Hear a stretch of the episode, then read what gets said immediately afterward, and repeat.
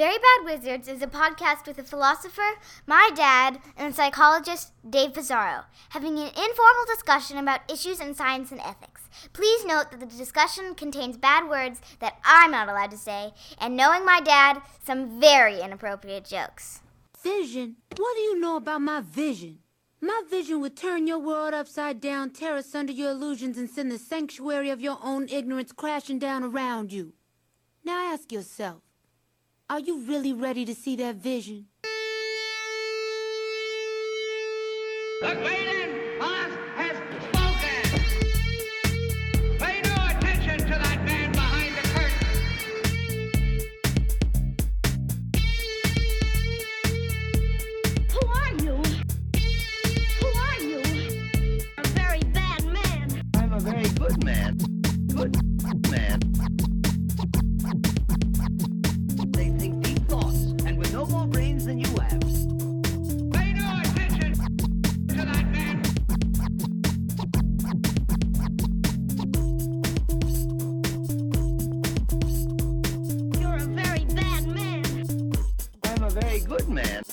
Just a very bad wizard. Welcome to Very Bad Wizards. I'm Tamler Sommers from the University of Houston. Dave, Harvey Weinstein, your boy, has taken an indefinite leave from Miramax after 20 years of sexual harassment cover ups, including Ashley Judd's alleging Weinstein asked her to watch him while he took a shower. Would you watch me while I took a shower? Um, there's probably some amount of money in which the answer would be yes. Um, No, But- not money, just friendship. I mean, I do have a Nest camera installed in your bathroom, but it's it's usually uh, you know It's just to to watch me take a shit. exactly um, the, the bath the bath time is an incidental sort of fringe benefit.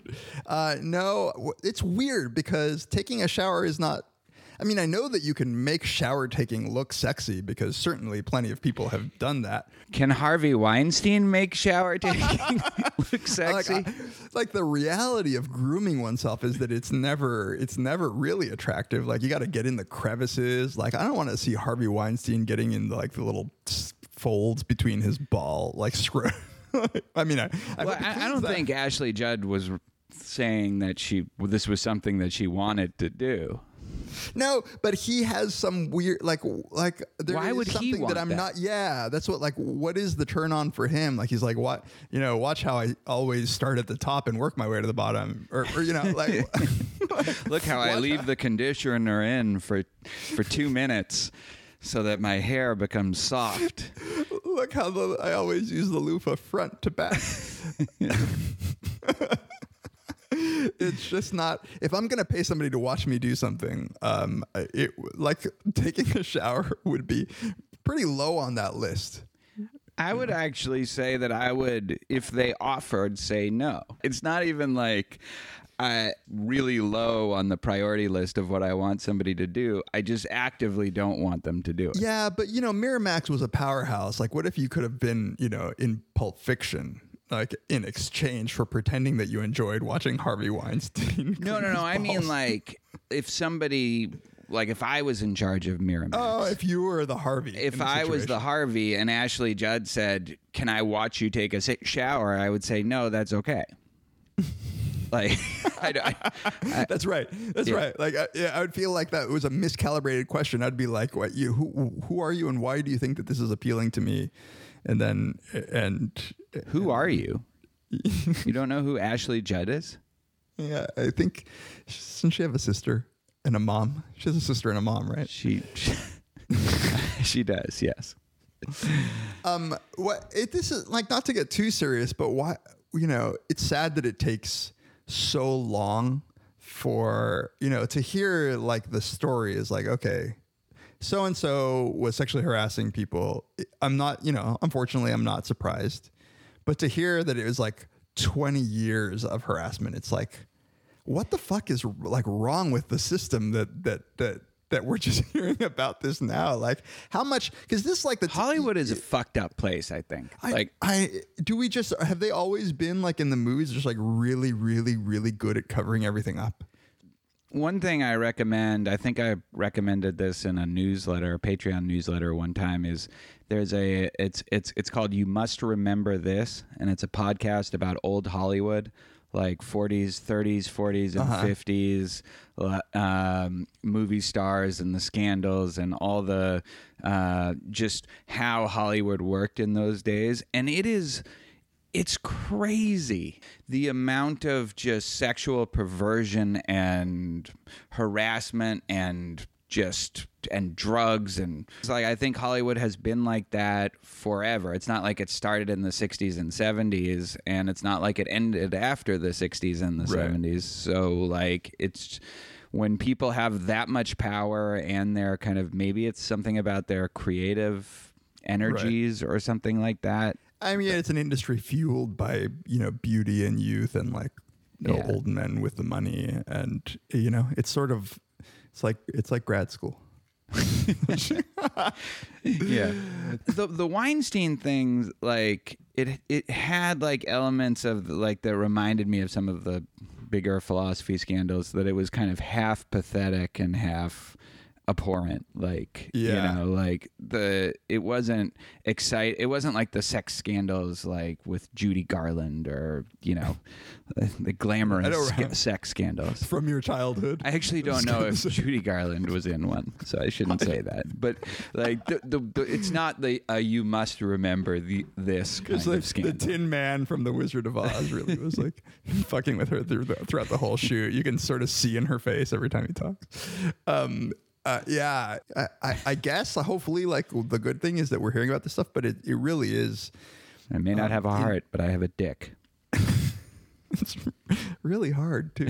um, yeah, no. I, I hopefully this does some good in like exposure, but it seems like wherever there's power in old men. But you're right. It's the like I think the embarrassment is the the weird sort of. Um, there's a stereotype of the man in power as being like really dominant. And what you hear in a lot of these cases is just how vulnerable and and just weak these men sort of present themselves in any attempt at getting attention from who they're attracted to. Like they're it's it really is pathetic. Before we get to our opening topic on today's episode we're going to talk about emotions, what they are, uh, how we can tell what they are, how, how we divide up the emotional world. In particular, we'll be talking about the work of Lisa Feldman Barrett, a psychologist slash cognitive neuroscientist, and her view of emotion. as well as, As Robert Solomon. Robert Solomon's view. Yeah. Bob Solomon.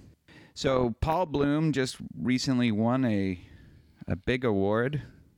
I want a picture of Paul Bloom. So it was a million dollar award. I want a picture of him with his pinky in his mouth. So One million dollars. he's also sporting like a beard, like like I could see the- Paul Bloom asking one of us to watch him take a shower like before, before too long.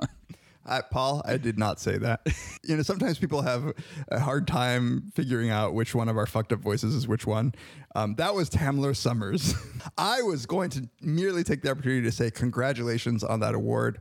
Um, I'm very, very proud of you if that's an emotion I'm allowed to feel. Uh, he received the 2017 Klaus Jacobs Award um, for his research into the origins, nature, and development of children's moral thought. And in Zurich, there will be a, a mini conference in his honor, and I luckily get to fly out to Zurich and to hang out with Paul Bloom, really to decide what to do with that million dollars. Like um, my first thought was that he just won a million dollars. They were just writing him a million dollar check.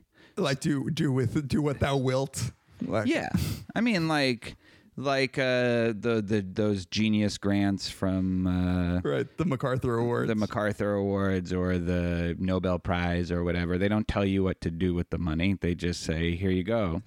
But it's not that, right? It is for pursuing more research. Is that the That's my my understanding is that it is for research. It's a it's a research prize. So probably go through through you know Yale University and and it, like a grant. It would be like a grant, which does does really change it. Like I would crumble under the pressure of having to figure out how to spend a million dollars for my research. like I don't know what I would do. Uh, I, if it were like the MacArthur Genius Award, I was starting to tell you earlier, a good friend of mine, Matt Nock, who's a professor at Harvard who studies uh, suicide and, and self harm, uh, he he won one of those MacArthur Genius Awards, and I I immediately told him like. I can only assume that it's going to be, you know, you're going to have really big rims and like a, a cocaine party at your house. Yeah. And and and then I thought to myself, and that's why I will never win a MacArthur Award. I would be getting like a big gold chain, like old school rapper style. I mean, like, you know what got me this motherfucker? What are you talking about? You'll have all that high quality cocaine to like get work done. Yeah, exactly. I hope you're listening out there, MacArthur. Genius MacArthur Grant- Foundation. Yeah, MacArthur. Uh, no, yeah. So it has to be a million dollars spent in in maybe. Does he get at can least a stipend of some sort, right? Like he must get something just to like. I don't know, Have but a we good have a, time. when we have him on next, which I think Yeah. should be soon. Uh, we can ask him If we- all of his plans. If we can get him, you know, If oh, you think he's too big for us now, he might um, be. with that, with his da- David Letterman beard, um, he's becoming a recluse. Paul, are you saving your fingernails and urine? Saving his fingernails and urine. Yeah, you know, like going go, like the uh, cr- uh, like what's his name, the aviator, who went kind of crazy. Oh yeah, Howard Hughes. Right. Howard Hughes. Yeah. Is he Howard Hughesing on us? You must remember this has some stories about Howard Hughes. Is he? Uh, Um, Anyway, so anyway, so when I saw that, I was very proud of Paul, and couldn't happen to a better person. Um, exactly. But I also thought of your thing. I associate it with both of you, but and especially Paul, maybe uh, about every time a Star Trek guy goes into one of those teleporters or transporters. What are they called? Yeah, transporter. transporters that they're actually just killing them. They're just committing suicide. And then just a new person is created that looks like them and has their memories. Both of you in previous podcasts have been adamant that that's the case and have used colorful language to describe what's happening. You know, it is it is a holocaust, right? Millions of people getting killed, but but it is a holocaust that leaves the same number of Jews at the end. Right. Because every time one is killed, an identical replica is left in its place. But you know, but, but I, I can't believe that you don't catch this intuition. I mean, Paul described it well in that episode where he says, you know, it's like literally, if you want to know what's going on, th- they're playing a little trick on you. They're sort of like having this cool little dissolve edit, right? As as you disappear and then you appear on the planet. But really, what they should do is put a gun to your head, pull the trigger, remove the body and incinerate it, and then create a new version of you on the planet because that is, on one That- account of what's going on, that is what's going on. So I was talking to my friend Dan Weiner, not to be confused with somebody who wants people to watch him take showers. And he agrees with you guys. He says, "Yes, I, I he catches that intuition." And then it occurred to me that I think this about not just him, but you, both of you, you and Paul as well, that I don't think you really believe this. I think if you really believed it in the true sense of belief, then you would never watch Star Trek because it would be like watching Schindler's List over and over again or, or Shoah or something like that. You would, and it, you would feel sick and devastated every time one of those people went into a transporter. And then when they reemerged, it's like you don't have any real attachment to that person. So, like, there's not that interesting, you know, to see what happens to them.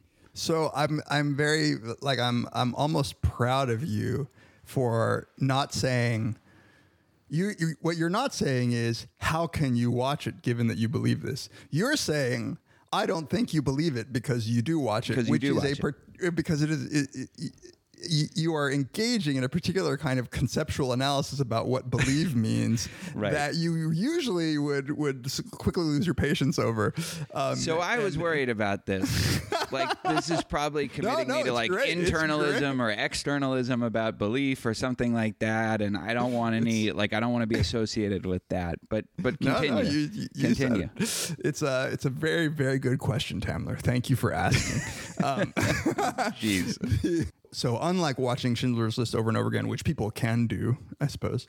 Um, it, like I'm not, I am not mourning the real, de- you know, it's not reflecting a true event that is happening.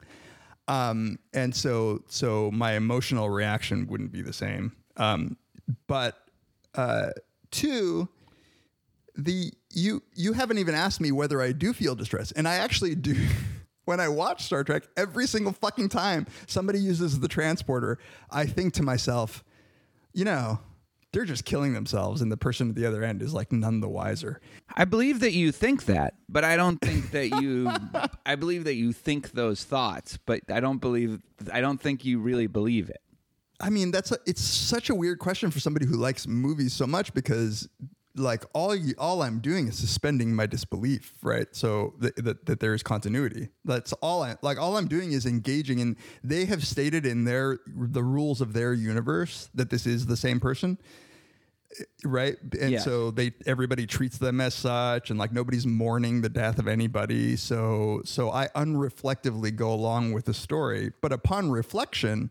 I'm always I'm always bothered by this. So okay, fact- wait. Yeah. That's that. So that's if if you want that, then you would agree that you don't believe that when they get into in this world, when they get into that transporter, that they are really killing themselves.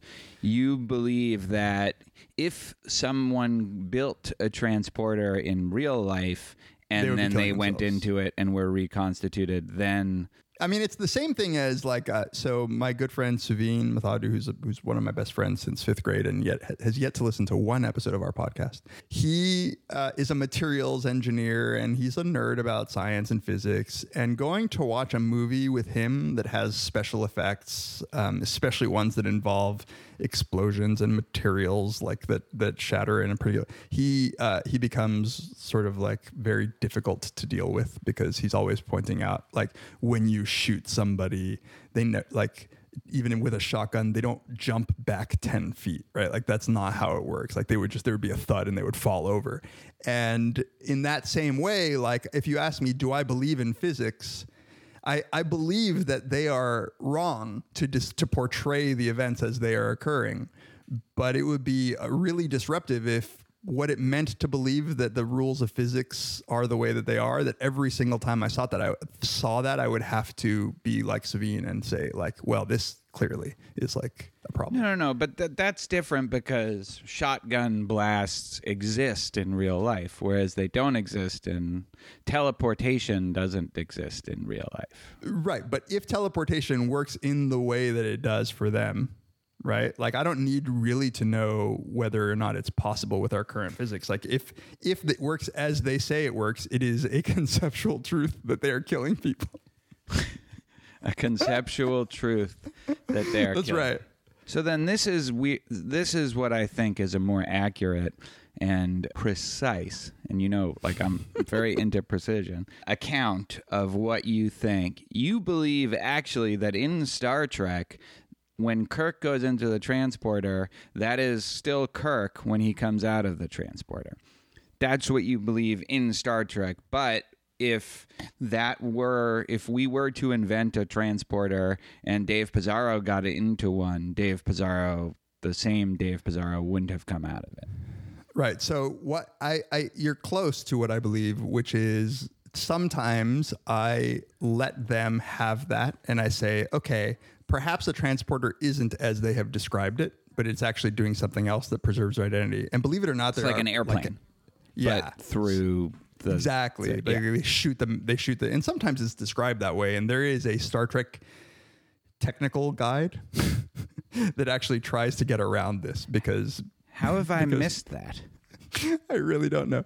But uh, uh, so so I will. I you know I sort of let them. Uh, I'll I'll I'll sometimes suspend my disbelief in in in the the method of saying they have actually developed a technology that gets around this problem. They just have not stated it very well to our audience. But sometimes I'm like, actually, they're really deluded and living in a world where they think that they're continuous entities and all that's happening is like, I feel like sorry for them for having like fool because there are some episodes where people refuse to use the transporters and I'm like, damn right.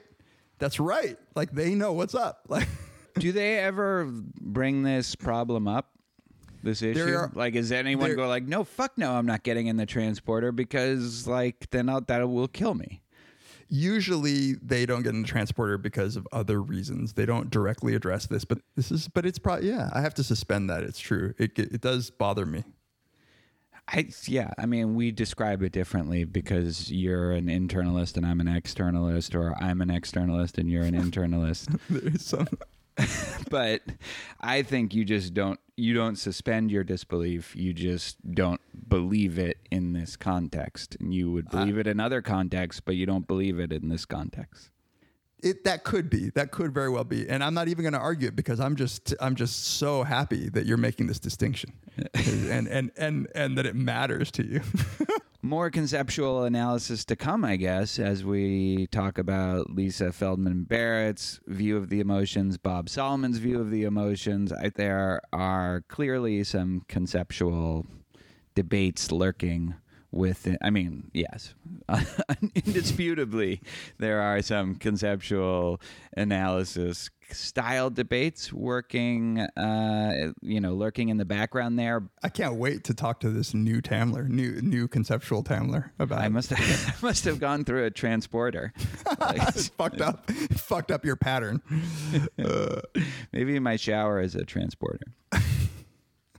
Just tying it all together. This is what professionals do. All right, we'll be right back.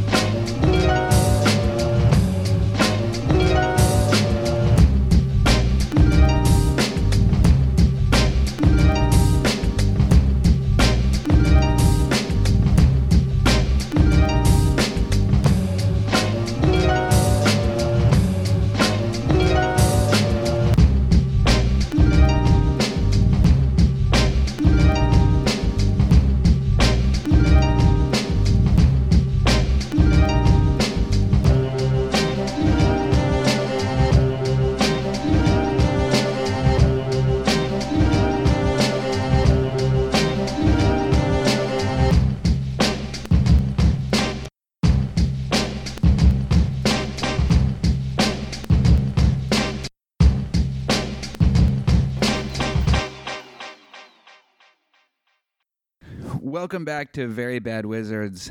At this point in the podcast, we like to thank all the people, the growing number of people who contact us, who get in touch with us, who criticize us, who thank us. Um, and who support us. To get in touch with us, the best way is to email us at verybadwizards at gmail.com.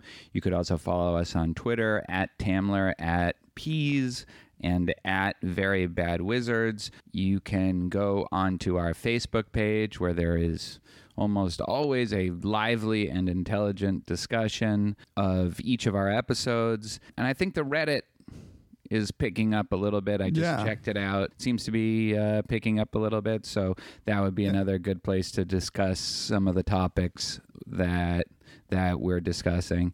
You can support us in more tangible ways by going to our support page at verybadwizards.com. There you'll find three different ways of supporting us. You can give us a one time donation on PayPal. You can click on the Amazon link there and then shop as you normally would.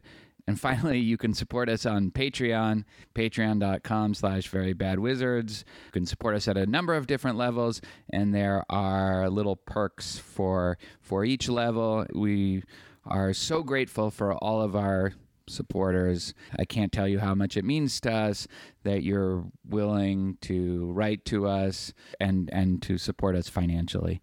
It keeps us doing what we're doing. Yep. Thanks. Thanks to all. Oh, and your beats is uh, It's almost ready to go. almost ready to go. Uh, we have uh, it. Sh- it should hopefully, hopefully within the next week or two. So the the third beat collection. Um, and for those people who are Patreon supporters at that level who get it, I will repost all of them um, so that you can find it easily. Um, but yeah, it's a fun little side project for me. One thing when we get emails, sometimes we are corrected. sometimes we are alerted to a mistake that we made. So this is from the Department of Corrections. Well, both of us were very well, we were unimpressed with this article about children's stories from last episode. Children don't learn moral lessons as well when the characters are animals versus when the characters are human. When describing the study that they ran, I said that it was a neutral story. Which I sort of assumed, even though I had actually read the methodology, there was a subset of the methodology where they, I forget what it was called, but but I, I somehow missed this. Uh, so I thought, well, how you know, since most animal stories you can't just substitute humans in, they must have just created a new story. But in fact, they did take a story that was written about animals uh, originally, which is called how little raccoon learned to share or something. How Mr. Raccoon, I don't know, how some raccoon learned to share. Then they photoshopped. So this is an existing story about a raccoon who learned to share, and they photoshopped into it the human beings. I actually do think like I, I got into this a little bit of a debate with the listener who who talked to me about this. I do think it makes the study a little bit more interesting. I think he thinks it it makes the study more impressive or at least it, it makes the their conclusions a little more plausible. I still don't think that the conclusions are much more plausible just because I think that any sorry, I'm I'm trying to get this guy's name. It's uh, Frank. Frank, yes. He, he didn't give a lesson. Yeah. um, because any any story that you can just easily substitute, or it would even make sense to substitute a human for an animal, it just can't be that good a story. It can't be that good an animal story. So. It, I, I think it would say something that they picked that story, and I don't believe that it's representative of most animal stories and certainly good animal stories. But that said, I made the mistake, and it's kind of an interesting result that they were able to get kids to share stickers more. Yeah, and and I think that Fr- Frank's Frank's points, I, I think you know it's it's easy to be down on studies and like to criticize their methodology. I, I think that that for me this this is not really anything that was specific to to that particular paper that made it kind of unsatisfying. In fact, I think the study was interesting and and done done as well as most studies are done. My only problem is always with the the conclusions, and I think that's what sort of the broad conclusions. But Frank's point is that they used a real story. So at the very least, we can say that, you know, and there is some sort of external validity to what they did. Like this is a story out in the wild and they changed it from animals to humans and it did have this particular effect. Uh, I still think that that we could be, as a field, more nuanced with how we conclude um, what we conclude from these findings. But they did how we generalize them How we like i think generalize, yeah. specifically right like the that's that's my issue like that if if their conclusion was just oh that's interesting you there's a certain kind of animal story where if you change it with humans it might have more and and, and it's a story specifically designed to get kids to do a specific you know perform specific moral behavior you switch it to humans and it'll be a little more effective but really that's not that's not how it was reported and that's not in the in the actual paper that's not what their conclusions were and in the introductions um, which brings us to the general point that this is hard. Psychology is hard. Yeah. and one, and one of the hardest things, I think, in all psychology, maybe I'm biased because it's an area that I study, is emotions. So that's I that's that's what we're going to talk about today. What are emotions? And there's so much to talk about. I'm going to try my best to keep it constrained, but but um, we assigned for ourselves two articles that we link to on our show notes that we always we always try to link to the papers in our show notes and they're they're from very i'd say very different traditions in the study of emotion um, but uh, but i think the broad question for me that's interesting really is like what are emotions like what what does it mean to say that something is an emotion and and there are really these these two papers represent two different ways of trying to answer that question. There's the philosopher Robert Solomon, Bob Solomon, who he passed away a few years ago, right? He's, Yeah, more than a few, I think. But yeah.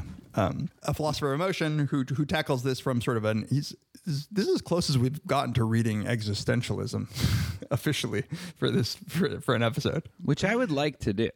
Yeah, yeah, I would too. It's sort of a conceptual analysis of what it means, to, what it means when we say we're having an emotion, um, and why sort of some of the ways in which people talk about what emotions are don't really fit the criteria of what of how we use that term, um, and uh, and then a sort of on the other side of the spectrum, uh, Lisa Feldman Barrett's work on the neuroscience of emotion um, broadly, just trying to answer the question from an empirical perspective. Like, does it make sense to say this is anger, this is fear, this is surprise, and what is the evidence that we can actually distinguish that and that it's not it's not merely wordplay. And I, and I think that even though these two these two approaches on the face of it aren't really, you know, it doesn't seem like they're talking to each other. I think that they're actually there's there's some consistency in the way that they want to treat emotions um, or describe emotions. So I guess like I'll, I'll give a little bit of background. I, I um,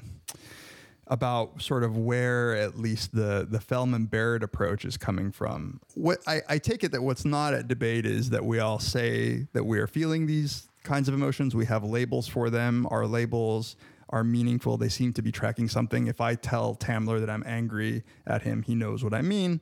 Um, and so there there is a category that we might call anger that that we to encapsulate a certain kind of response. The the question then of how to study emotion starts at at Darwin. He wrote this a wonderful little book called um, "The Expression of Emotion in Man and Animal," where he was saying, "Look, that what we call the emotions are actually these uh, responses." That are common to all human beings and that are probably present in animals. And here's one way to carve up the emotional world, like the spectrum of emotions. And that is to look at facial and postural expressions and use that as sort of a marker of the natural kinds. So, so he was the first, if not one, one of the first, if not the first, to point out that that expressions of, say, anger and fear um, look strikingly similar, no matter who's making them. And uh, this this tradition was deeply influential in the study of emotion, picked up most famously by Ekman, who did really good cross cultural research trying to use facial expression as the marker for for how to carve up the emotional world right so so he said look it, it just seems to be the case that if we analyze muscle by muscle uh, facial expressions when people are reacting to things that are emotional um, we can see commonalities. It's not what right. We have like a, a lot of facial muscles, and like there could be a lot of different combinations. But it turns out that there are there are fewer than you might think. They all sort of coalesce into what he originally claimed as six basic emotions. And he said you can you can see that this is a universal by taking pictures of people feeling fear in different cultures and showing those pictures to everybody else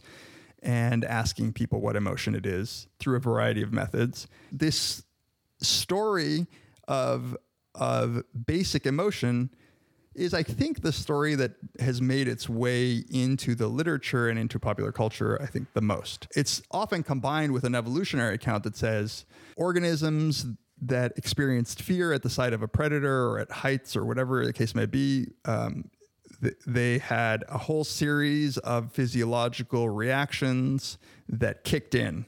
And so emotions, basic emotions or discrete emotions, were seen as these little sort of packets of, of responses that contain a sort of a behavior, like a motivation to act in a certain way. They respond reliably to the same elicitors, right? The same causes in the environment. Um, they have a uh, very sort of specific set of physiological responses. So fear is the fight or flight response. It, it they happen to have too, right? Like- and they Right. you know, one of our heroes, Bob Frank, right? Like Yeah, passion yeah. within reason account. And you know, and part of the Bob Frank account is that these these expressions are hard to fake. Um, what they're showing is a gen, sort of a genuine reaction. Um, so when when you are angry and I see your anger face, I know that it, you are in fact feeling angry, um, and so I don't. I'm less likely to fuck with you. So people who who show that sincere signal of anger are less likely to get fucked with, and therefore it persists in the population. And facial expressions were the natural place to look at first because bec- because they're easy to observe. And so they became kind of the gold standard for measuring emotion. So even Paul Ekman nowadays, he you know he trains people to be able to read emotional expression by looking at the activation of of every little muscle in the face and um, and he claims that you can even, if you're well trained, you can even see these micro expressions when people are kind of feeling an emotion, but they don't want to show it. Um, you can still see little glimpses of like a disgust face, like when you're talking to somebody, Tamler, and you just like they, or the thoughts of you in a shower or whatever the, the case may be. The the actual image before them of me in a shower. Right. I make my I make my dog Omar watch me while I'm in the shower. Actually, I don't have to make him. He just comes in. he, he just loves it. Dogs are dirty. Yeah, Dogs, dogs are so dirty. they're bad. Uh, they're naughty. S- summarize what Lisa Feldman Barrett is arguing against here because I think a lot of the work and what she says in the op-ed and in, in the, the articles that she's written and in her most recent book, which we'll also link to, is to say that no matter where you look, like these claims that there are basic universal emotions that can be detected, she says, well, look, it turns out the facial data is sloppier than anybody wants to admit. And that is, it's not quite clear that everybody from every culture recognizes these things. Moreover, people make way more, there's way more variability in the kinds of emotion face that you make when you're feeling anger. Not everybody makes that, pr- you know, in fact, if you think about when you see somebody who's angry, they kind of rarely look like that stereotypical like like nobody really does that except Right. for like bad bad actors, Right. right? and um, like in cartoons. Right, right. And she says, even if there is something that we call the anger face, the context really matters. And one of my favorite studies is when she shows people a picture of a politician making sort of a prototypical anger face, according to the basic emotion theorists, um, out of context. So, so you just show the face, and people are like, "Oh yeah, that guy's angry." But when you include the context, which is a bunch, the politician is at a rally and there are a bunch of people behind him cheering, then it becomes clear that the face that he's making is one of sort of just getting fired up and excited. And so she says, we're drastically overestimating how much the face encodes these distinctions. And so she goes sort of systematically across the various criteria that people have used to divide up emotions into these basic, uh, these sort of discrete categories. Um, eh, so you can look at, like I said, facial signals. You can look at uh, specific physiological response patterns. So you could say, do people's uh, physiological uh, responses differ when they are angry versus when they're afraid versus when they're disgusted? And it turns out that's there's really little evidence that that's the case, right? Even within disgust, sometimes your heart I, I need to ask faster. a clarificatory question here. Here, So I have a little pithy quote from her where she says, "You can experience anger with or without a spike in blood pressure. You can experience fear with or without a change in the amygdala, the brain region." tagged as fear and as you say she goes through this with uh, Mm-hmm. all the emotions how do they determine so like you can experience anger with or without a spike in blood pressure how do they know that the person is really angry you know This is not a pithy question. You've gone to the no to I, the, the very- quote was pithy Oh yeah, sorry. The the yeah, you've gone to the very heart of the problem, which is that if you take what Lisa Feldman Barrett and her colleagues are saying, it's unclear that you could tell like in the absence of a positive claim as to like how you can tell that this is just a different kind of anger it's unclear what evidence you could ever use to make that claim to say that no look when people are feeling angry sometimes their heart rate goes up and sometimes it goes down Right. well you could say well there's no such thing as anger that is we use the word and and it could be that what she's saying is when people say they're feeling angry, it's not just she's not saying they're feeling angry, but their physiological responses and neurological patterns are different. It's that there is no such thing as angry. that Wait, so that there is so, but but I, I I mean I'm not even I'm not even asking this right now as an objection, although I have an objection Yeah. in mind along these lines. I'm just asking when she says things like this, and I read a bunch of she she's all over. Like we'll post a lot of links, but there are a lot of great interviews where she lays out her Yeah. her view in, in detail. And at every in every one of the interviews, or most of them at least, you have something like this where she says that we experience these emotions, but there's no corresponding physiological marker for them. She has some reason for the view of how she determines. So, what is it? Yeah. Is it self-report? Is it Yeah, uh, I, I think it's usually just self-report. You say you're feeling anger, right? Um, Okay. And that uh, if you use that, the the problem is I don't think that she she she doesn't want to use that as a gold standard either.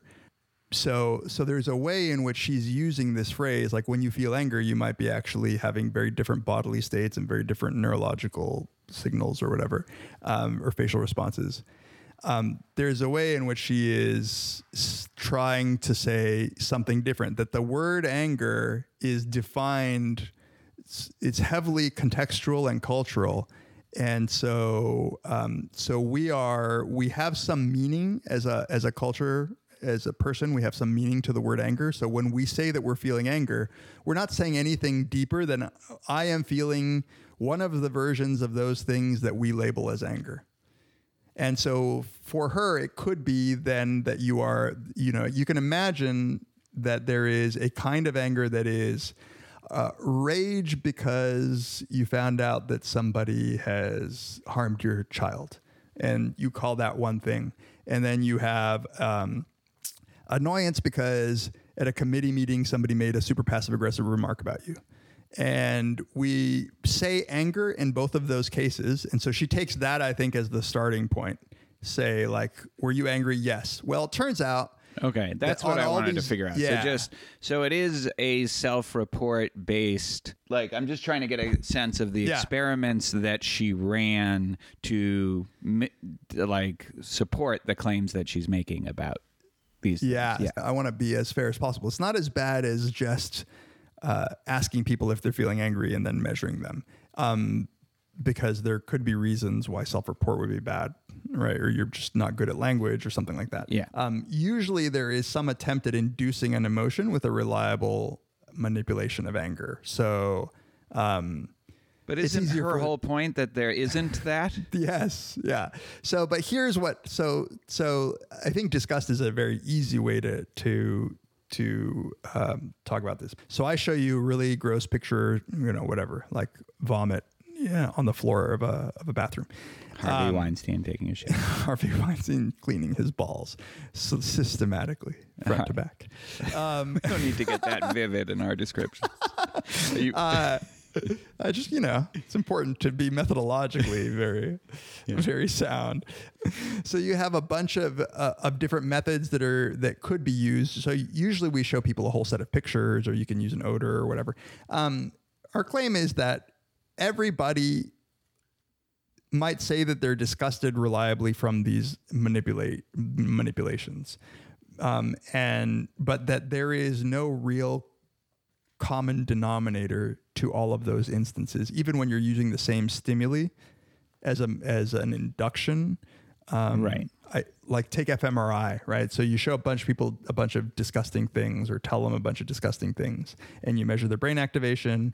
Well, it turns out that you never reliably get the same. If you look across studies, it's not like one area of the brain that's constantly firing. People often say the insula, but it turns out that that it's that's not the case. The thing that I think you've been describing at, at in detail and and well is what she calls like the classical view of the Yeah. emotions, which she traces back all the way to Plato and just this idea that these emotions are just things that happen to us and um and Yeah. and that's what she wants to push back against a that they happen to us and b that they're the same for everybody and that that they have the same physiological markers or at least share physiological markers in common but like, is that really a view? She, the way she portrays it is this is what almost everybody has believed until now. Everybody feels fear under these circumstances, and that manifests itself physiologically in the same way. I so I, I think that actually she's it's it's not wrong to characterize this as the dominant view with Okay. like with with even just the standard account of fear even the the account that I give my intro psych class there is this a clear evolved selected for response that has these sort of causes and these consequences the amygdala is heavily implicated in this the nuanced views in philosophy, I think, are are they're much more nuanced views in, in the philosophy of emotion than in the psychology of emotion. This is something that I was talking to you about, sort of off channel, which is psychologists are keen on finding the emotion the the markers of these emotions so that they can study them objectively.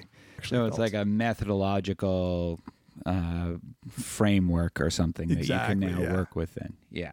Yeah. And she's blowing that up. She is. She's she's trying to blow it up, and it, so I think it's it's useful to talk about what what this positive claim is, Yeah. because she's not saying that there are no emotions or that there are no physiological responses. What she's saying is that the best way to describe the the emotional system is as a sort of uh, s- sort of like the nervous system's rough way of motivating the organism on a dimensional, right? What they call the circumplex model, where you can have sort of positive and negative feelings and arousing versus non-arousing uh, s- physiological states. And she says our emotion words are just labels we put on some space in this dimensional structure. Right. The, I always use the analogy of a of a color wheel. So you can imagine a color wheel that has all of the colors on it, and you draw circles around certain certain colors, and you call it red. But some people might draw smaller circles, and they call something burgundy, and they call something hot, you know, hot pink or whatever. Uh, You know, but you might have like there are cultures, for instance, that that have the same word to cover the blue and green parts of the spectrum. Right. And so so they don't distinguish between the two. And I think that's not a bad way of of describing some of uh, the emotions that we feel like I think we might somebody might say like I'm angry and they use the word angry to mean everything from mild annoyance that the the vending machine ate their dollar to the rage of for your kid gets harmed or you're you, you you cover a wide spectrum whereas other people might say i'm annoyed i'm exasperated i'm outraged and right and so she thinks that we've been reifying these emotion categories by But- using but- the labels this is where I'm where I'm sort of wondering or worrying that this is a straw man. I don't think anybody thought that everybody meant the same thing when they were saying I'm angry, right? Like nobody thought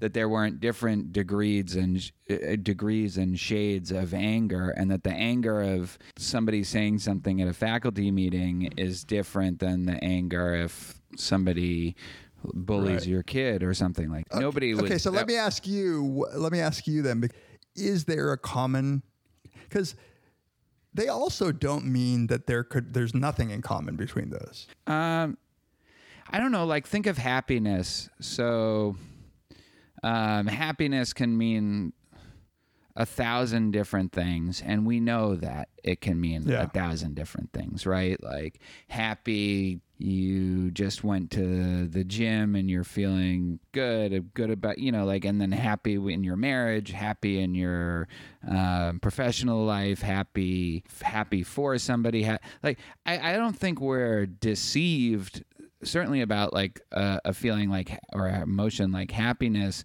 that that in a, a unified way of describing the experiences. And like yeah. Well i think i mean but but here i mean there's still a problem that i think that your your way of describing it.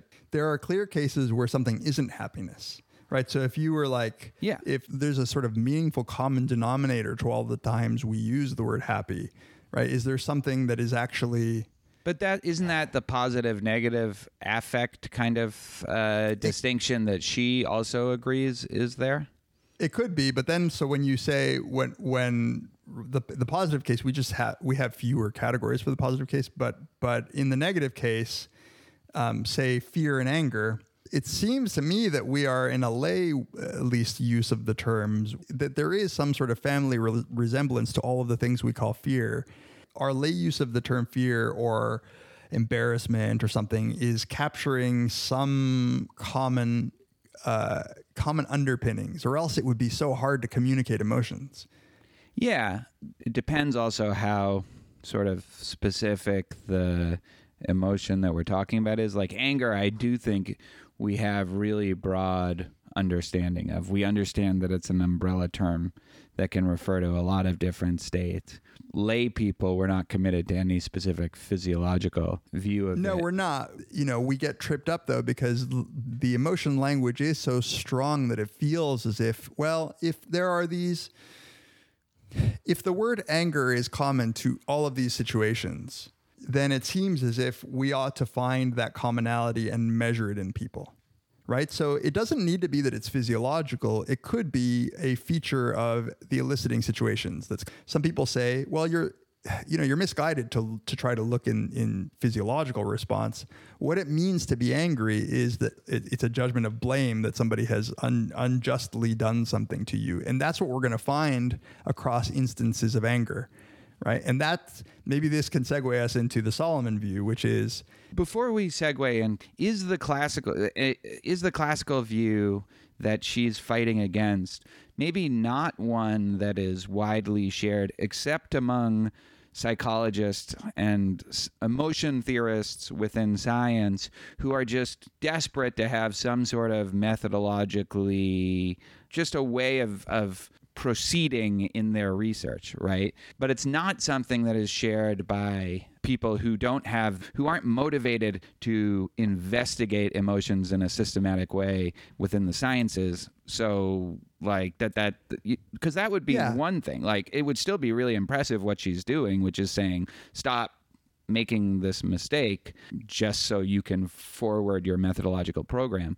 But you know, it depends what you call the standard view. If all you if if what we mean by the standard view is that people think there are different emotions that that anger and fear that people do have a sense that these are actual categories that are that are tra- that are tracking some real phenomenological difference and that uh, there are clear cases in which you would say, well, a culture that that jumps up and down and smiles and says that they're angry, like that that must be a mistranslation.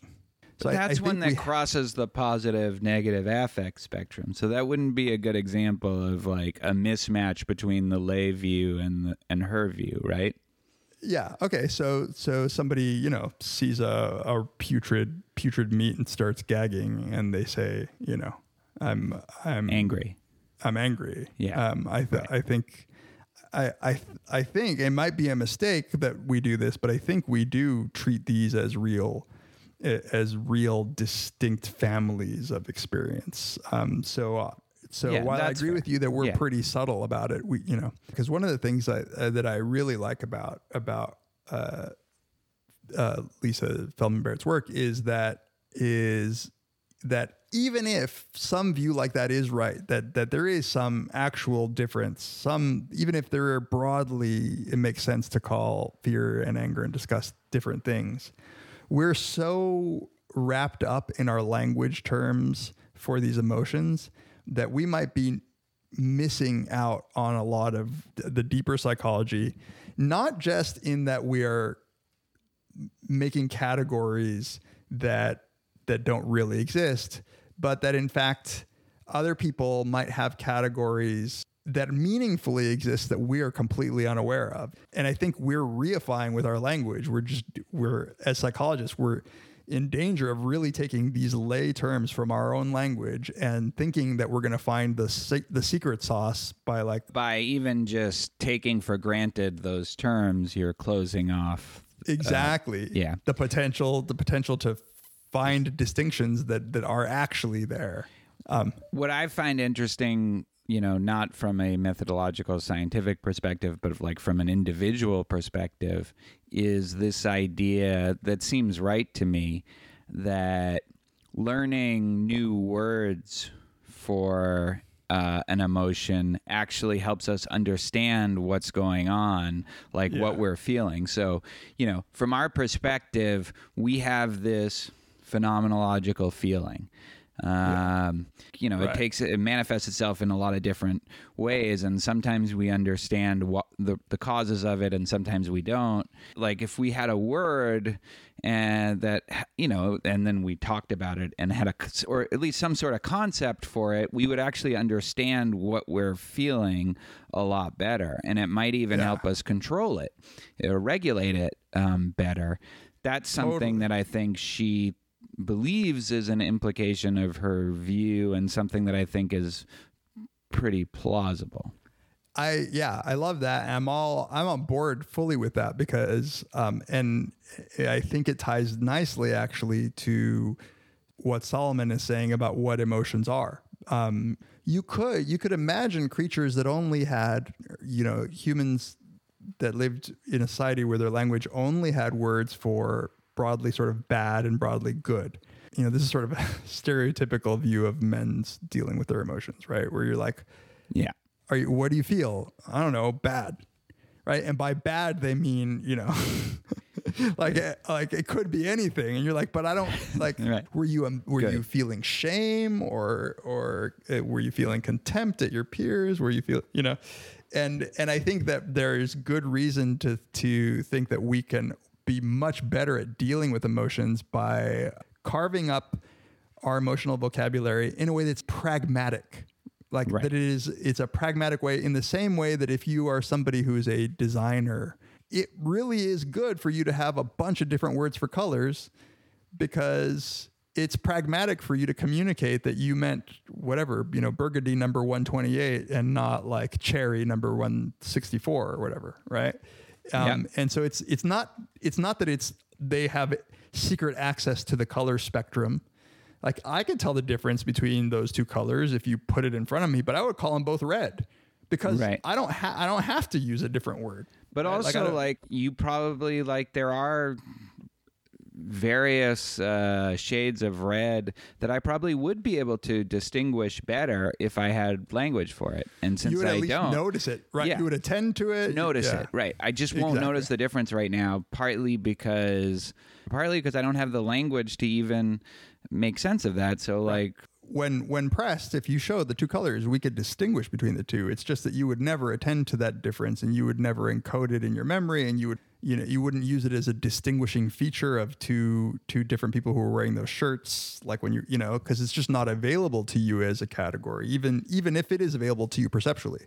But so by So- analogy, like if I'm feeling anger, for this to be useful for a person the way it's useful for a graphic designer, it would have to be something that affects you, um, and so that you could actually like better understand it and better regulate it. Oh, like I, I think I'm angry at my wife right now, but actually I'm just angry about something at work, or I'm angry angry about the Red Sox, or I'm ang- you know like.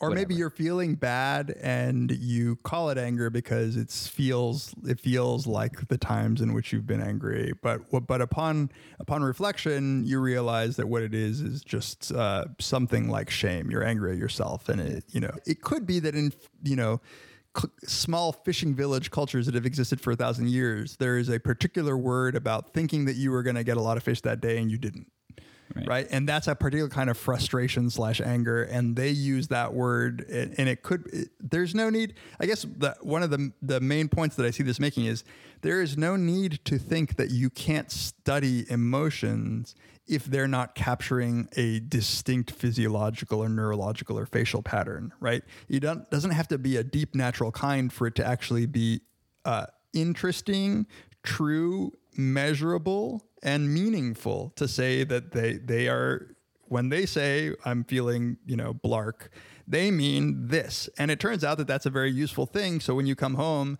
people don't think that you just, you know, you've just found out your wife was cheating on you and that's what you're feeling. No, you just had a shitty day, like thinking that you were about to catch fish.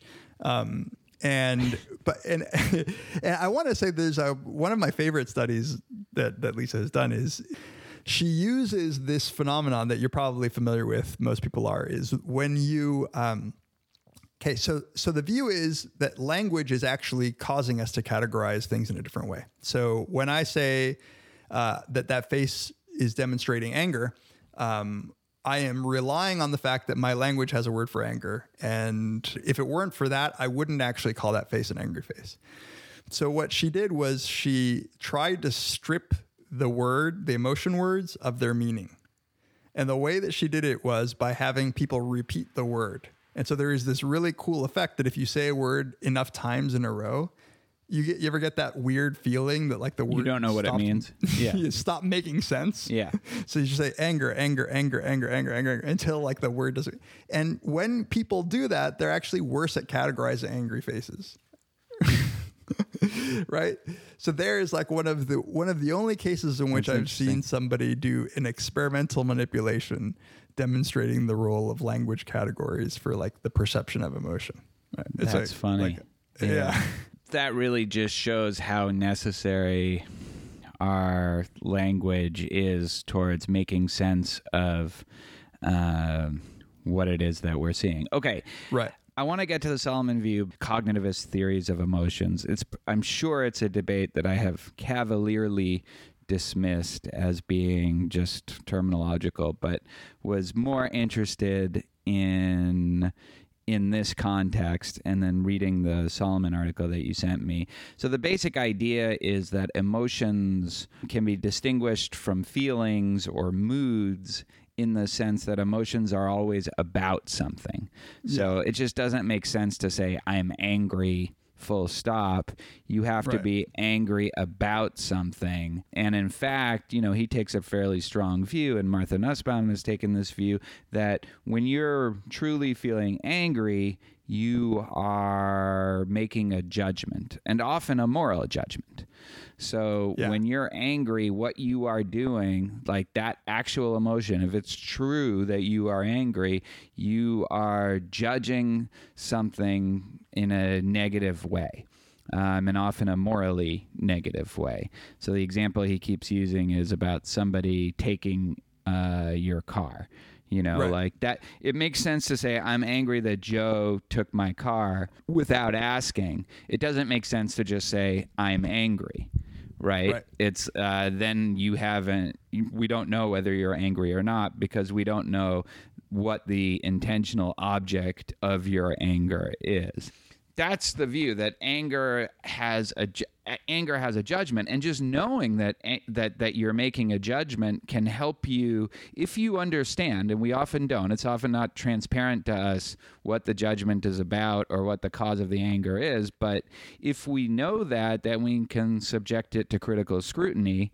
We can examine well is this judgment a plausible one or an implausible one? And then that will actually you know make us not angry anymore. Like if we just come to conclusion oh i guess i did tell joe that he could take my car. So it's, not like he actually stole it. Like he Right. he just kind of did what i said he could do but i wasn't thinking that he would do it today when i needed it or something like that. Then you're not angry anymore because you've now explicitly repudiated the judgment that your anger was entailing or was just that was partly const, cons, constitutive of your anger so um so that's interesting and i see as consonant with the lisa feldman barrett view that would explain why there's so many kinds of anger and that it would be so variable across cultures is because peop- people are angry about different things right like their Right. anger is directed at all sorts of different things and those are going to be completely different those are going to co- correspond to different feelings different subjective phenomenologies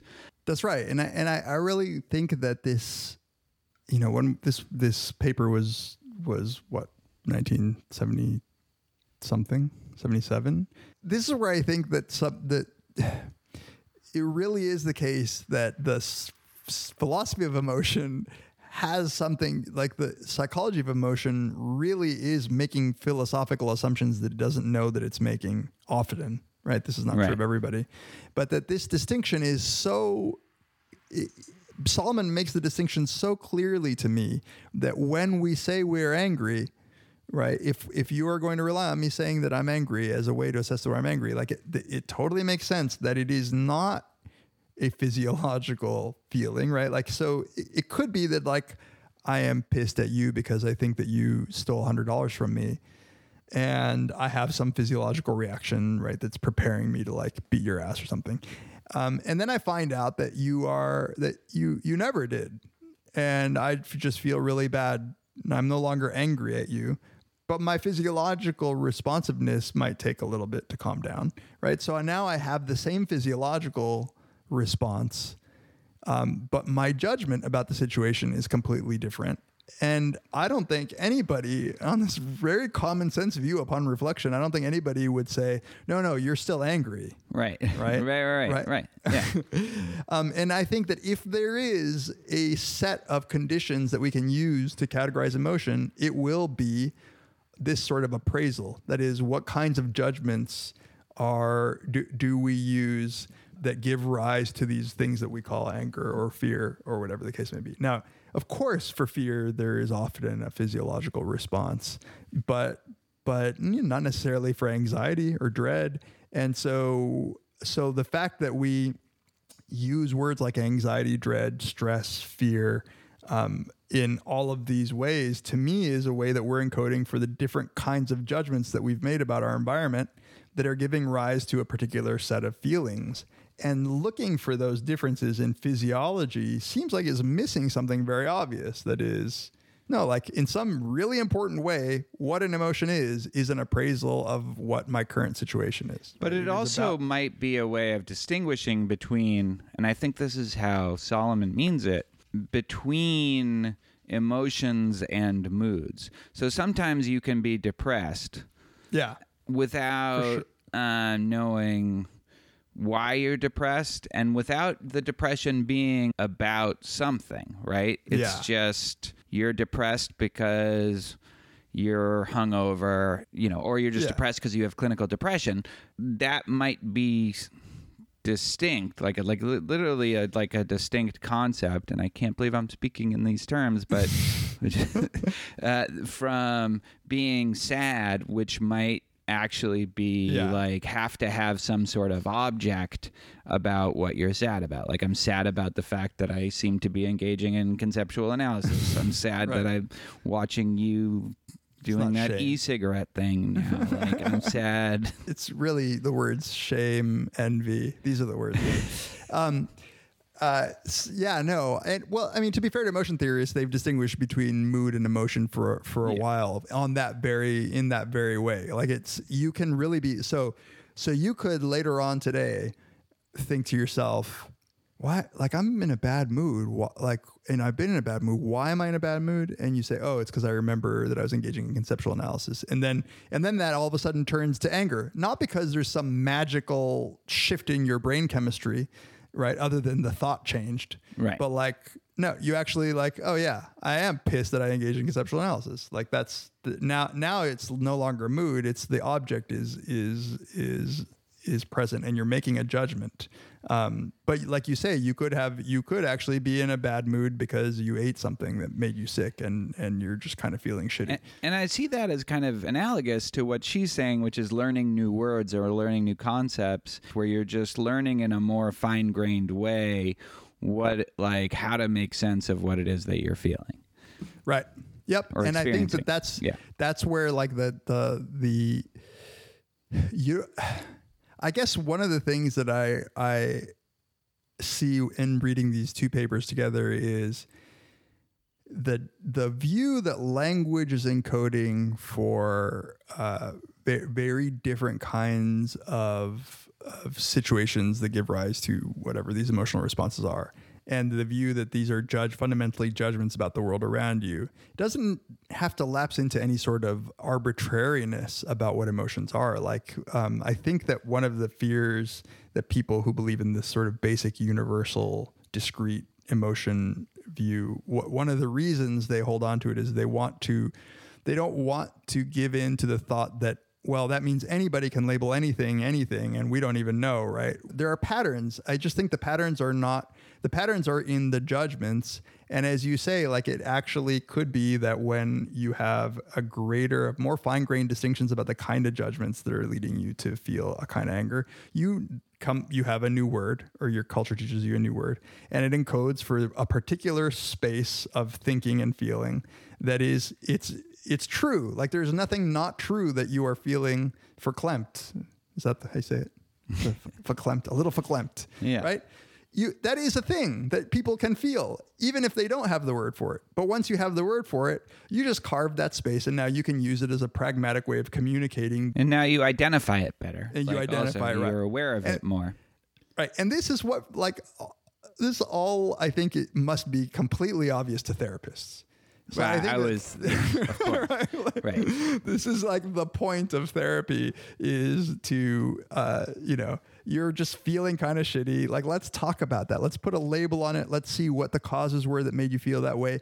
And now let's see in a very solomon kind of way let's see if it actually follows that you should make that judgment about the world around you and that if you make that judgment that it, it entails that conclusion right? Yeah. so so if i'm feeling bitter because i haven't gotten recognized by my field i think it makes sense for a therapist to say have you really not gotten recognized? Like is it you know and and so i can think about those things. I can say oh you're right. That's the wrong sort of judgment. I am and that is to me why i love this this view because not because i just want to believe that we have some sort of you know free choice about what emotions we're experiencing but that we have a lot more control that we might think given the view that just they're just triggered by environmental stimuli. And that talking about it reflecting about it like really so you know like i have uh, somebody close to me right now is going through a difficult time right? Um, and feeling very negatively towards a person that's close to her. But it's in a totally not new way. It's like it's very hard to try to like make sense of what it, it sucks.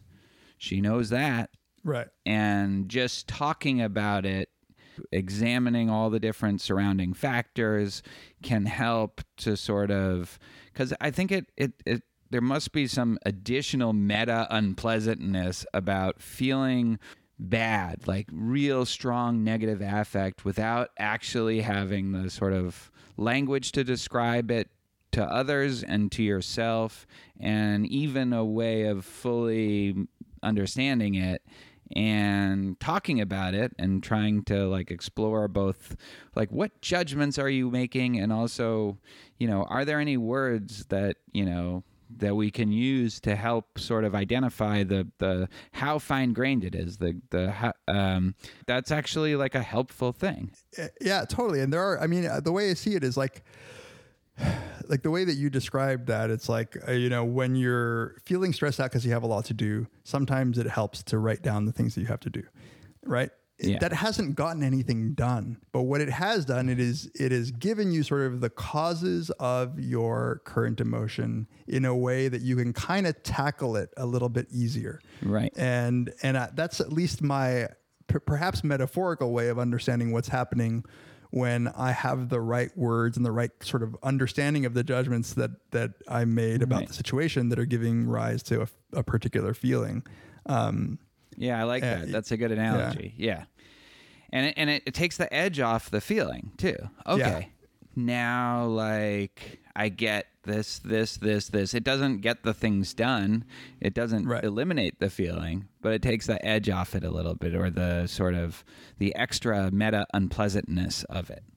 Yeah, and I think that one of the things that that people talk about when they talk about sort of um, a ki- kind of mindfulness approach to emotion is that so you can really say like you know I I am angry because whatever David said that thing to me uh, that it really got under my skin and that is why I'm angry.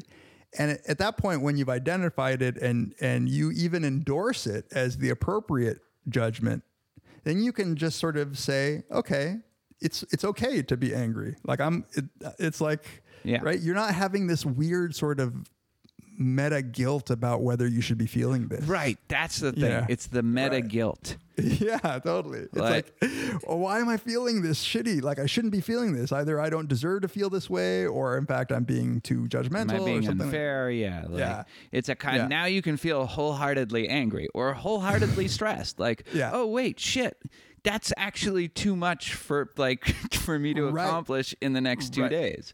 You know. And the and the Yeah. irony is that like maybe it doesn't make the emotion go away. In some cases, it might make the emotion go away. In other cases, it just might intensify it. Um, but then at least you can have I don't know. You have like a a, a- a strategy there. Like you have you can just sit and accept it. You know. It's true. Sometimes you reflect on these things and you get more pissed off. You're like, it's worse than you thought.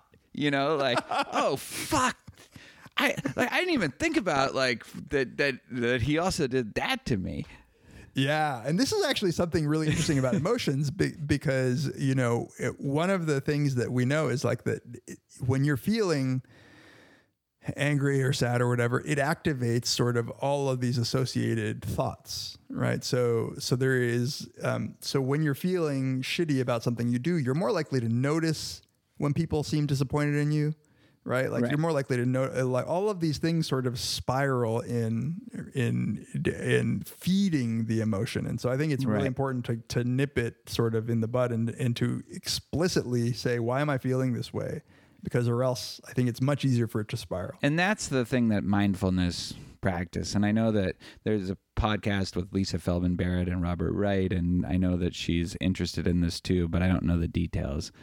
I think one thing that mindfulness is training people to do is just to be aware. Okay, like I'm in a depressed, sad mood right now. So then if somebody says something that hurts me, I will at least be aware. I'm not going to Yeah. not be, but I'll at least be aware that the way I'm interpreting what that person says is colored by the fact that I'm feeling sad or I'm feeling angry or I'm feeling like, so you just have, if you're mindful, you know, the, when you're meditating or whatever, you're supposed to sort of really be a connoisseur of what it is that you're feeling, what it is that you're sensing, what it is that you're experiencing.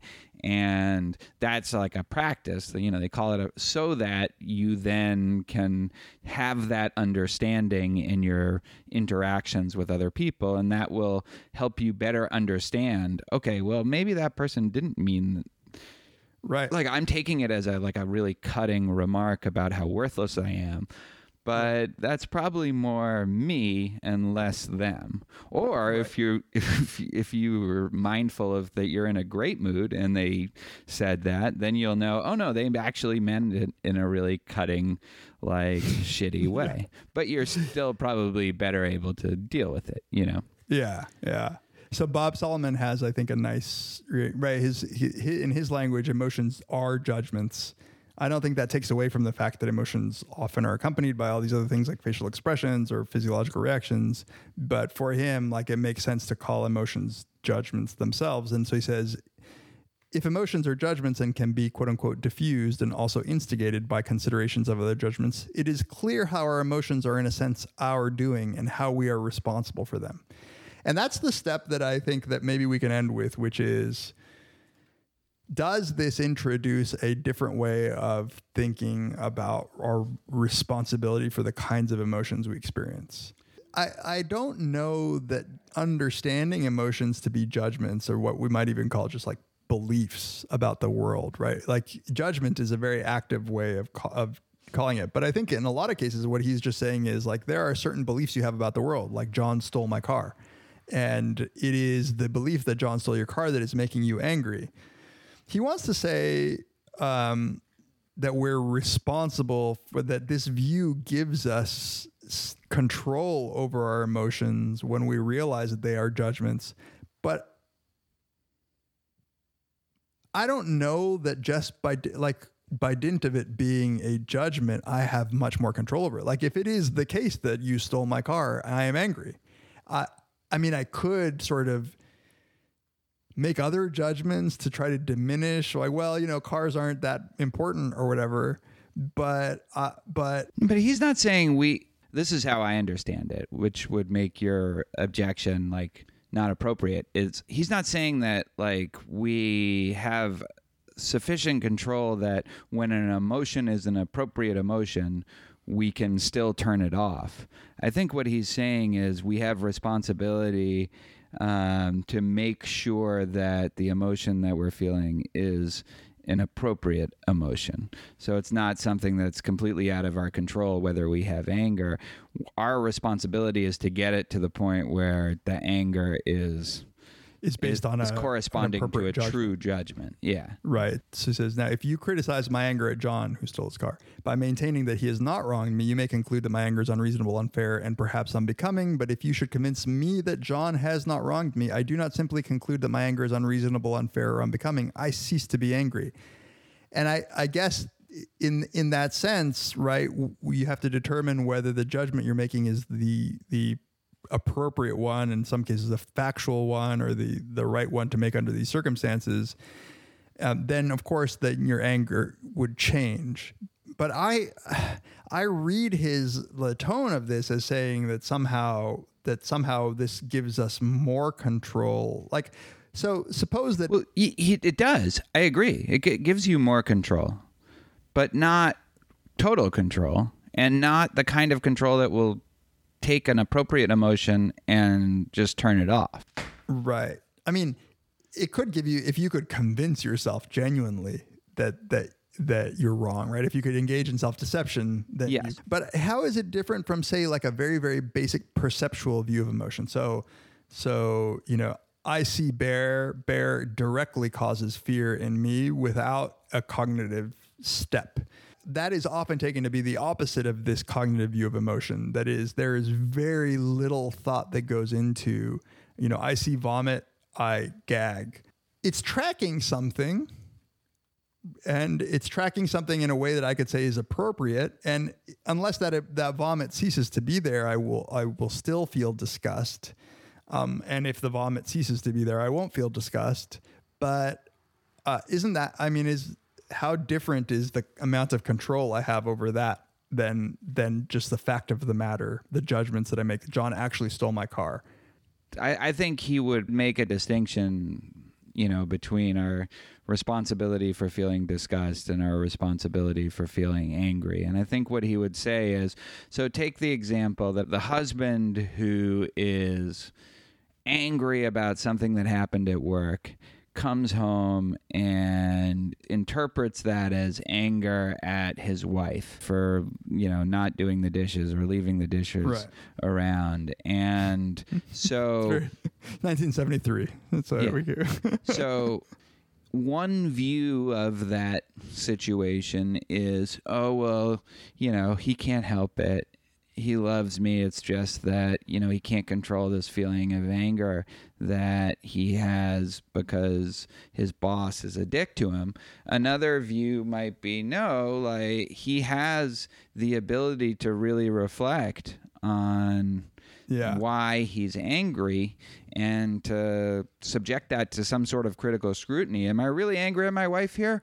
Or is it my boss who is belittling me in front of all the other coworkers and that's the thing that's getting me really pissed off, right? So like that's that's like a responsibility that we have when we're feeling something like anger and he makes the further claim that when you do that you can actually eliminate the feeling. And this happens sometimes. Like i get into fights with uh, my wife all the time where it's like oh fuck I, I was not re- like i thought i was angry at her like but i wasn't really like it was just i was pissed off about something else and then like i got triggered by something stupid that i don't like in my moments of reflection believe is something that should get me mad at all she should have given you a trigger warning. I- Right. I blame her. I blame her. uh, so like i think that's the idea and whereas with disgust you can reflect about it you probably have a tiny bit of control over whether you you know like if you really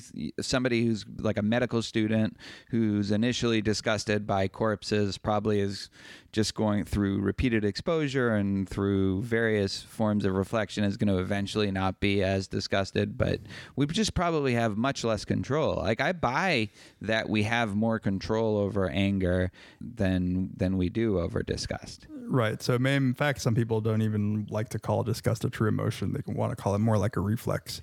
Um, so, yeah. So, I, I agree with you. I think that's the reasonable take. I, I mean, I, it's still, and he points out, it's not that you can simply stop feeling anger. It's not like you have ultimate control like that. Um, but what what this perspective does give you is, and in a way, it makes you more responsible for these kinds of emotions because once you realize that they are a judgment, they're not they're not even the result for him. They're not even the result of the judgment. They are, in fact, the judgment. It's constitutive, as, as you said. Um, so he says, I must be in appropriate circumstances to pass judgment, have some evidence, know something of what the judgment is about. Of course, one can make judgments rashly with minimal evidence and with superficial knowledge of what the judgment is about. Emotions we can now see are rash judgments, something I do, but in haste. Um, and so then he goes on to say that you can be responsible for the way in which you make your judgments, which is directly being responsible for the emotions that you feel. Exactly. like, and and you Um, could think of other areas like, and you know, this is a huge liter- literature and philosophy, but responsibility for belief or responsibility for judgments. Yeah. So, like, if I believe that all NFL players should stand for the national anthem, like I have some responsibility for that belief and subjecting it to the proper amount of critical scrutiny. And if I've done that to an appropriate level, then it's fine. But if I haven't and I could, then. So I think he thinks that it's analogous to something like that. Our anger, which uh, often people feel as like nobody thinks that my judgment that NFL players should stand for the national anthem is something that just happens to me. Right. Right. Like Right, people right. will talk about it in terms of I make that judgment. But with Yeah. anger, people do say, "Oh, I just got it. It just happened to me that I got angry." And in describing it that way, it does sort of exonerate responsibility-wise the Right. So right. I saw red, right? Like, it, Yeah. yeah. it just so happens that the reason is because I'm super homophobic and I saw a gay person that made me mad and I attacked him. But like, I couldn't help, like, the anger overcame me. And Yeah. what Solomon is saying is like, that anger is a judgment that you're making. And that judgment is one that upon reflection you shouldn't make. I will, like, I, I want to say the last thing and, and not get into it too much, but this is a perfectly fine theory, I think, for human emotion. Um, but it misses a lot of, I think, what emotion theorists and psychology really care about, and those people who, who might have a, a particular functional view of emotions and what they do, which is that emotions are like the the benefit they often provide is that of bypassing cognitive processes in a way that would make us more likely to survive. So the fact that uh, with very little reflection, you see a, a, a rattlesnake and you jump back um, is is a benefit. It's a it's a feature, not a bug.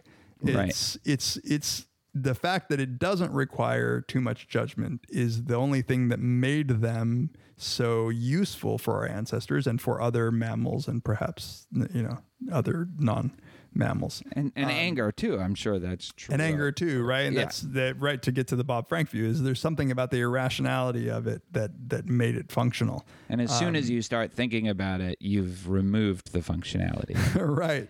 So so that may just be that when it comes to discussing the psychology of human emotions, our ability to make these judgments has fundamentally changed the nature of emotion compared to animals that don't have the ability to sort of ponder their propositional beliefs and make judgments accordingly.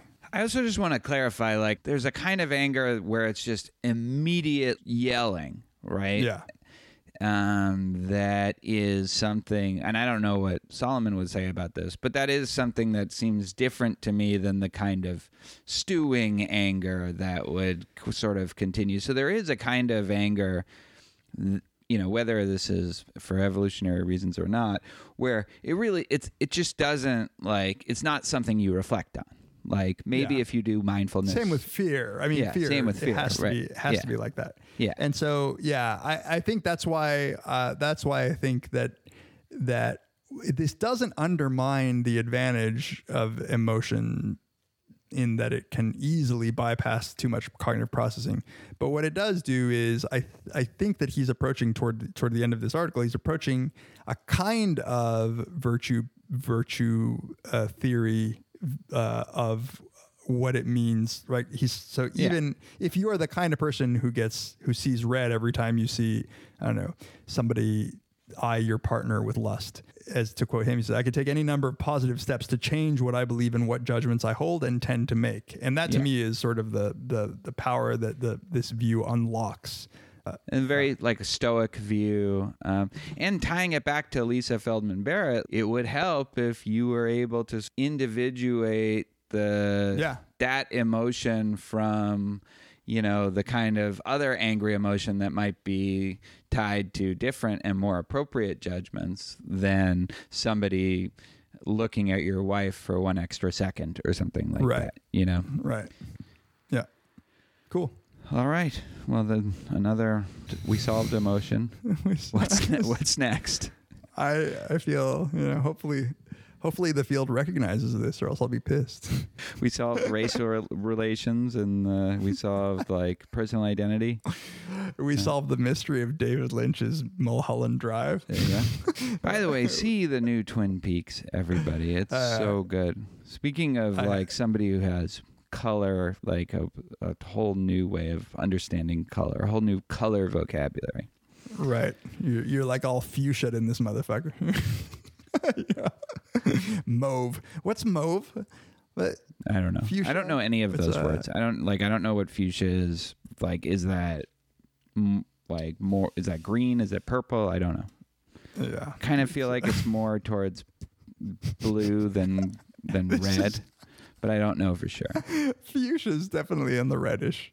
It is. Uh, yeah. Yeah. what was the other Uh, one you we- said? Mauve. Yeah. I'll say Mauve. Like, is that bluish? Seafoam. You know seafoam is. That's like when you Uh, jerk off. When you maybe when you do. oh, there's mauve. No, I don't- That's the nice thing is you could just Google for mauve and, and it will. Seafoam is green. Mauve is this. Mauve is like pink and brown had a baby. Not not to be Is that racist? not to be racist. Think pink and brown perfectly allowed to have a baby if they can, so long as they get blood tested first. For Tay-Sachs. uh, all right. All right. Join us next time uh, on Very Bad Wizard.